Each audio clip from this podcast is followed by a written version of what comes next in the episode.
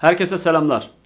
Bugün sizlere son günlerde çok duyduğunuz bir konudan kısaca vize numaralarındaki gerilemeden bahsetmek istiyorum.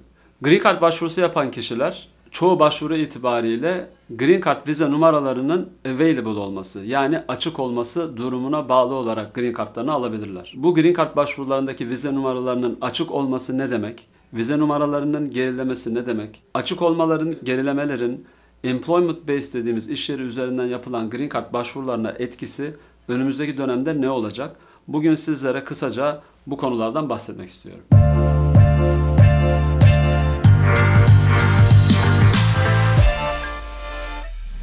Amerika Birleşik Devletleri'nde işe bağlı olarak yapılan Green Card başvurularında değişik kategoriler var. EB1, EB2, EB3 gibi yani EB1, EB2, EB3 diyebileceğimiz. Her kategoride her yıl belli sayıda Green Card verilebiliyor. Her kategoride eğer çok fazla sayıda Green Card başvurusu varsa o zaman siz sıraya giriyorsunuz. Erken başvuru yapanlar Green Card'larını önce almış oluyorlar. Daha sonra başvuru yapanlar da Green Card'larını sıraları geldiğinde almış oluyor. İşte bütün bu vize kategorilerindeki vize numaralarını takip eden sistemin ismine vize bülteni diyoruz. Vize bülteni Department of State'in yani Dışişleri Bakanlığı'nın ayda bir kendi web sitesinde yayınlamış olduğu bir bülten. Bu vize bülteninde her kategorideki vize numaralarının hangi tarihte olduğu belirtiliyor ve siz o tarihe göre kendi Green Card başvurunuzun ne zaman sonuçlanacağını, kısacası Green Card'ınızı ne zaman alacağınızı anlamış oluyorsunuz. Dolayısıyla vize bülteni hem her kategoride vize numaralarının hangi alanda açık olduğunu gösteren bir bülten olmuş oluyor. Hem de aşağı yukarı ne kadar bir süre içinde green kartınızı alabileceğinizle ilgili size fikir veren bir doküman olmuş oluyor. Dolayısıyla vize bültenini aylık olarak takip etmek önemli. Bugünkü konum employment based yani iş üzerinden yapılan green card başvuruları olduğu için öncelikle iş üzerinden yapılan green card başvurularındaki kategorilerden kısaca bahsetmek istiyorum. Daha sonra ayrı bir video yaparak aile üzerinden başvuru yapanların yani Family Based Green Card başvurusu yapanların vize bültenini nasıl okuması gerektiğiyle ilgili bilgi vereceğim. Peki Employment Based'de kaç tane kategori var? Vize bülteninde Employment Based'de iş yeri üzerinden yapılan Green Card başvurularında 5 tane kategori var. EB1 dediğimiz kategori olağanüstü kabiliyet sahibi insanların kendi kendilerine yaptıkları Green Card başvuruları. Yine uluslararası yöneticilerin şirketleri üzerinden yapmış olduğu Green Card başvurularına verilen kategori. EB2 dediğimiz kategorinin altında birkaç tane başvuru var. Bunlardan bir tanesi National Interest Waiver dediğimiz kişilerin yine kendi kendilerine Green Card başvurusu yapabildiği kategori.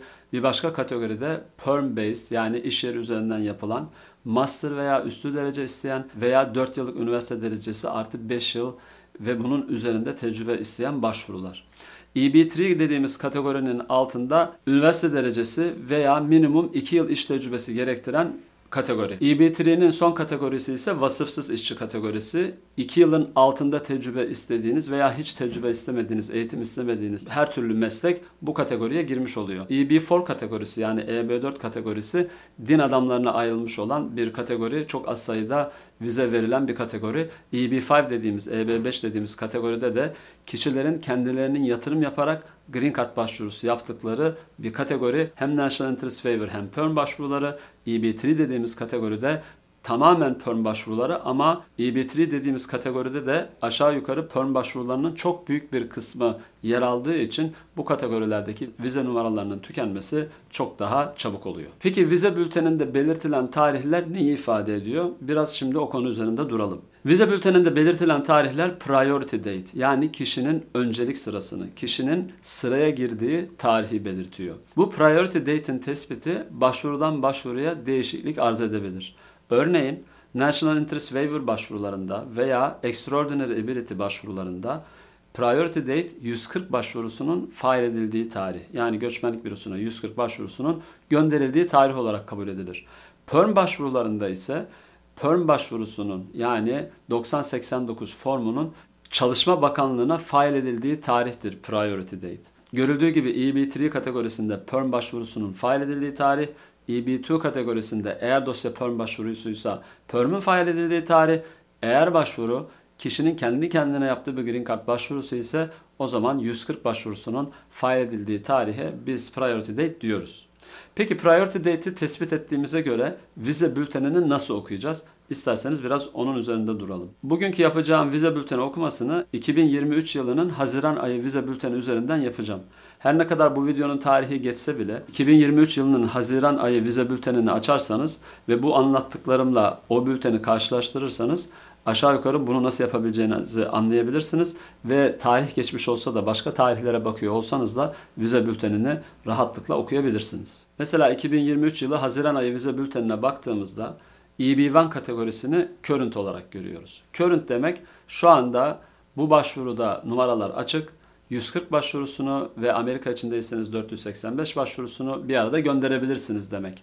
Eğer 140 fail ettiyseniz ve sonucu Türkiye'deki konsoloslukta bekliyorsanız o zaman konsolosluk size mülakat verebilir demek. Dolayısıyla EB1 bu anlamda kolay bir kategori. EB2 kategorisine baktığımızda şu anda Final Action Date dediğimiz yani Green Card'ın verilebildiği tarih olarak 15 Şubat 2022 tarihini görüyoruz. 15 Şubat 2022 tarihi ne demek? Priority date'i 15 Şubat 2022 ve öncesinde olan kişiler Green Card'larını alabilirler demek.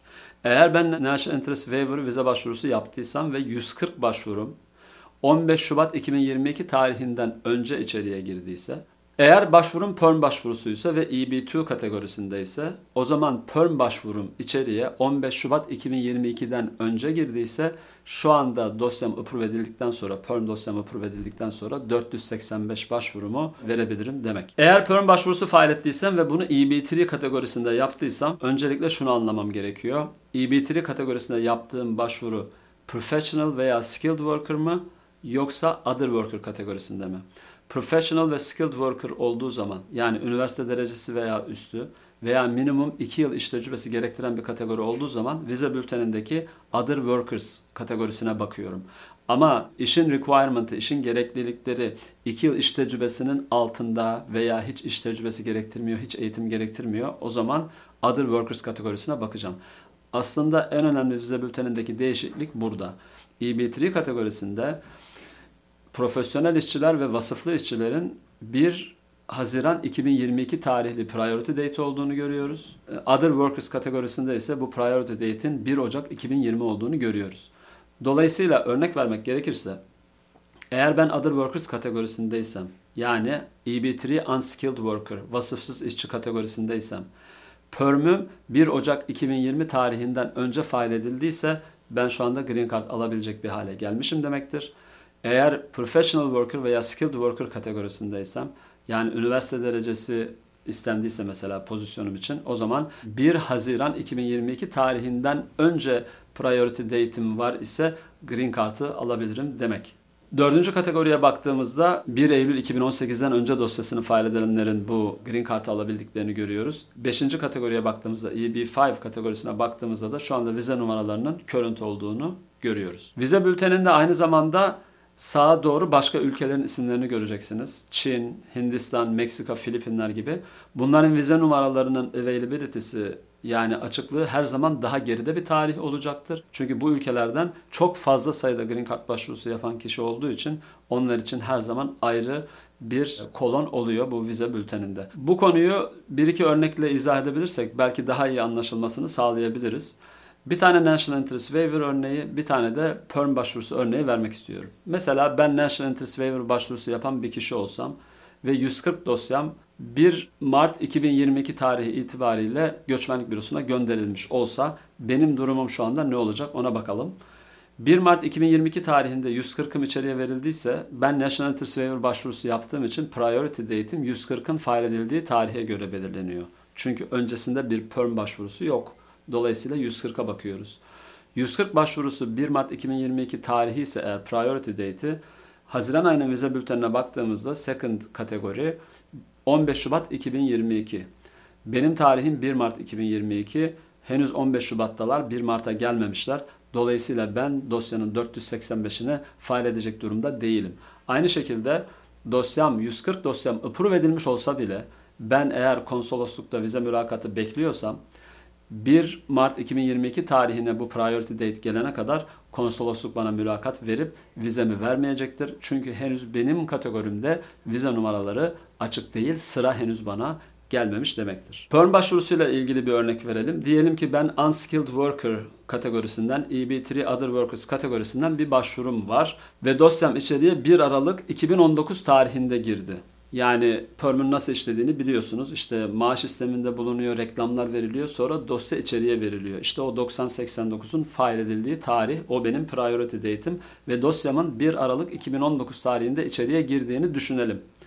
Haziran ayın vize bültenine baktığımda ben 485 fail edecek hale gelmiş miyim? Veya 485'im zaten içerideyse bu dosyayı göçmenlik bürosu approve edecek, kabul edecek hale gelmiş mi? Tarihe bakıyorum 1 Ocak 2020. Benim dosyam 1 Aralık 2019 olduğu için bu tarihin öncesinde olduğu için benim sıram gelmiş demektir. Göçmenlik bürosu dosyaya bakıp green card'ı onaylayabilir veya ben konsolosluk üzerinden bir mülakat bekliyorsam konsolosluk artık bana Green Card mülakatımı verebilir. Vize bülteninde bir chart daha var, bir tablo daha var. Final Action Dates tablosunun arkasından bir de Dates for Filing Employment Based Visa Applications diye bir tablo var. Yani ilk tablo Final Action Dates, göçmenlik bürosunun son işlemi yapıp yapamayacağı ile alakalı. Konsolosluk Green Card vizesini verebilir mi, veremez mi? Bununla alakalı. Dates for Filing Employment Based Applications tablosu ise göçmenlik bürosunun veya National Visa Center'ın bazen dosyaları biraz daha erken kabul etme ihtimali olabiliyor. Onunla ilgili bir konu. Diyelim ki final action dates'iniz belli bir tarih ama o tarih geldiğinde size göçmenlik bürosunun veya NVC'nin vizeyi verebilmesi için daha önceden bir hazırlık yapmış olması gerekiyor. Çünkü siz evrak göndereceksiniz, onları inceleyecekler, size vize mülakatı verecekler vesaire. Dolayısıyla bu Days for Filing Chart dosyaları göçmenlik bürosunun ve NVC'nin biraz daha erkenden kabul etmesi ki Final Action Days'te size sıra geldiğinde green card'ları verebilmesiyle alakalı bir konu. Days for Filing Employment Based chartını kim kullanıyor? NVC kullanıyor ve aynı zamanda bazı durumlarda USCIS kullanıyor.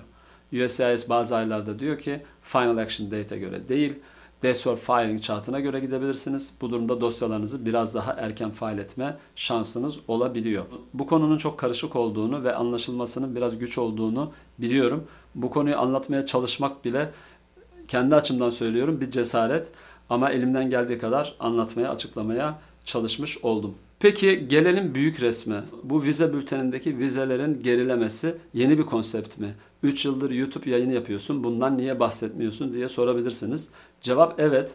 Bu vize vize numaralarının gerilemesi son birkaç ay içinde ortaya çıkan bir konsept. Peki ilk defa mı çıkıyor? Hayır. Bundan 7-8 sene önce de benzer durumlar yaşamıştık. EB3 kategorisinde gerilemeler olmuştu. O zaman dosyaların birçoğunu EB2 kategorisinden yapmaya çalışıyorduk. Peki bu konunun önümüzdeki aylara, yıllara yansıması nasıl olacak? Bu konu hakkında çok net bir şey söylenemez. Çünkü vize bülteni aylık yayınlanan bir şeydir. Önümüzdeki ayın bülteninde ne yayınlanacağını bilemiyoruz. Aylık olarak değerlendirme yapıyoruz. Ama şu an görünen şu. EB3 kategorisinde, Other Workers kategorisinde yani Unskilled Worker kategorisinde ciddi bir gerileme var ve sanki bu bu şekilde devam edecek gibi görünüyor. Yine EB3 Skilled Worker ve EB2 kategorilerinde de gerilemeler var ama bunlar EB3 Unskilled Worker kategorisindeki kadar büyük gerilemeler değil. Şunu da unutmamak lazım. Özellikle perm başvurusu yapıldığı durumlarda perm başvurusu içeriye verildiğinde priority date'iniz zaten belirlenmiş oluyor. Ve perm içeriye verildikten sonra daha uzunca bir süreç var. Dosyanın değerlendirilmesi, bazen buna audit gelmesi, sizin cevap vermeniz ve akabinde 140 fail edilmesi yani sürecin 485 safhasına veya NVC safhasına gelene kadar zaten belli bir süre geçiyor. O süre geçene kadar yani siz 485 fail edecek hale gelene kadar veya NVC üzerinden konsolosluktan mülakat alacak duruma gelene kadar belki de priority date ile ilgili ilerleme olabilir ve sıra size gelebilir. Eğer gelmezse o zaman size sıranın gelmesini beklemek durumunda kalabilirsiniz. Gelelim büyük soruya. Vize numaralarındaki bu gerileme bizim green card almamızı geciktirecek mi? EB3 kategorisi 5 yıla çıkmış diyorlar. Doğru mu? Bunların cevabını şu anda bulunduğumuz yerden vermek çok mümkün değil. Çünkü aylık yayınlanan raporlar. Ancak Dışişleri Bakanlığı'nın bu raporlarda verdiği bilgilere göre EB3 kategorisindeki vize numaralarının ciddi şekilde kullanılması ve vize numaralarının gerilemesi önümüzdeki öngörülebilir süre içinde devam edecek. Bu da bu kategorideki Green Card başvurularının biraz daha uzun sürebileceği anlamına geliyor. Çok sorulan başka bir soru kaç tane green card'dan bahsediyoruz ki bu kadar birikme oluyor? Amerika Birleşik Devletleri yılda 366 bin tane green card veriyor. Bunlardan 226 bin tanesi family based dediğimiz aile kategorisine tahsis edilmiş durumda. 140 bin tanesi de employment based dediğimiz iş üzerinden yapılan green card başvurularına tahsis edilmiş durumda.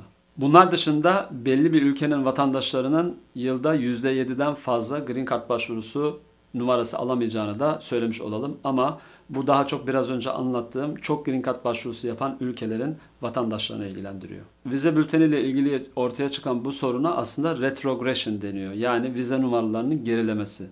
Peki mantık olarak her vize bülteninde vize numaralarının biraz daha ilerlemesi gerekmez mi? Neden tarihler ilerleyeceğine belli aylarda tarihler geriliyor?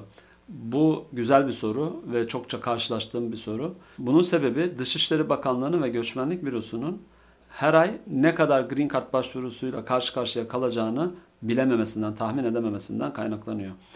Eğer o ay çok fazla sayıda bir green card başvurusuyla karşılaşıyorlarsa, yani talep çok fazlaysa, arz bunu eğer gerçekleştiremiyorsa o zaman vize numaralarının gerilemesi durumu söz konusu oluyor. Dolayısıyla vize bülteninde her zaman bir ilerleme, tarihlerde bir ilerleme görmek söz konusu olmayabilir. Tarihler bazen sabit kalabilir, tarihler bazen gerileyebilir. Bu vize başvurusu yapan kişilerin çokluğuyla o vizeye olan taleple alakalı bir konu. Bugün sizlere kısaca vize bültenini employment based kategori iş üzerinden yapılan başvurularda nasıl okuyabileceğimizle alakalı biraz bilgi vermeye çalıştım. Umarım faydalı olmuştur. Bu konu çok zor. Anlatması da çok zor, anlaşılması da zor bir konu. O yüzden zaten çoğu zaman avukatların stratejisine ihtiyaç olan bir konudur. Eğer sorularınız varsa ve bunlara cevap verebileceğimi düşünüyorsam sizlere cevap vermeye çalışacağım. Benimle aşağıda yorumlar kısmında paylaşabilirsiniz. Hepinize iyi günler diliyorum. Görüşmek üzere.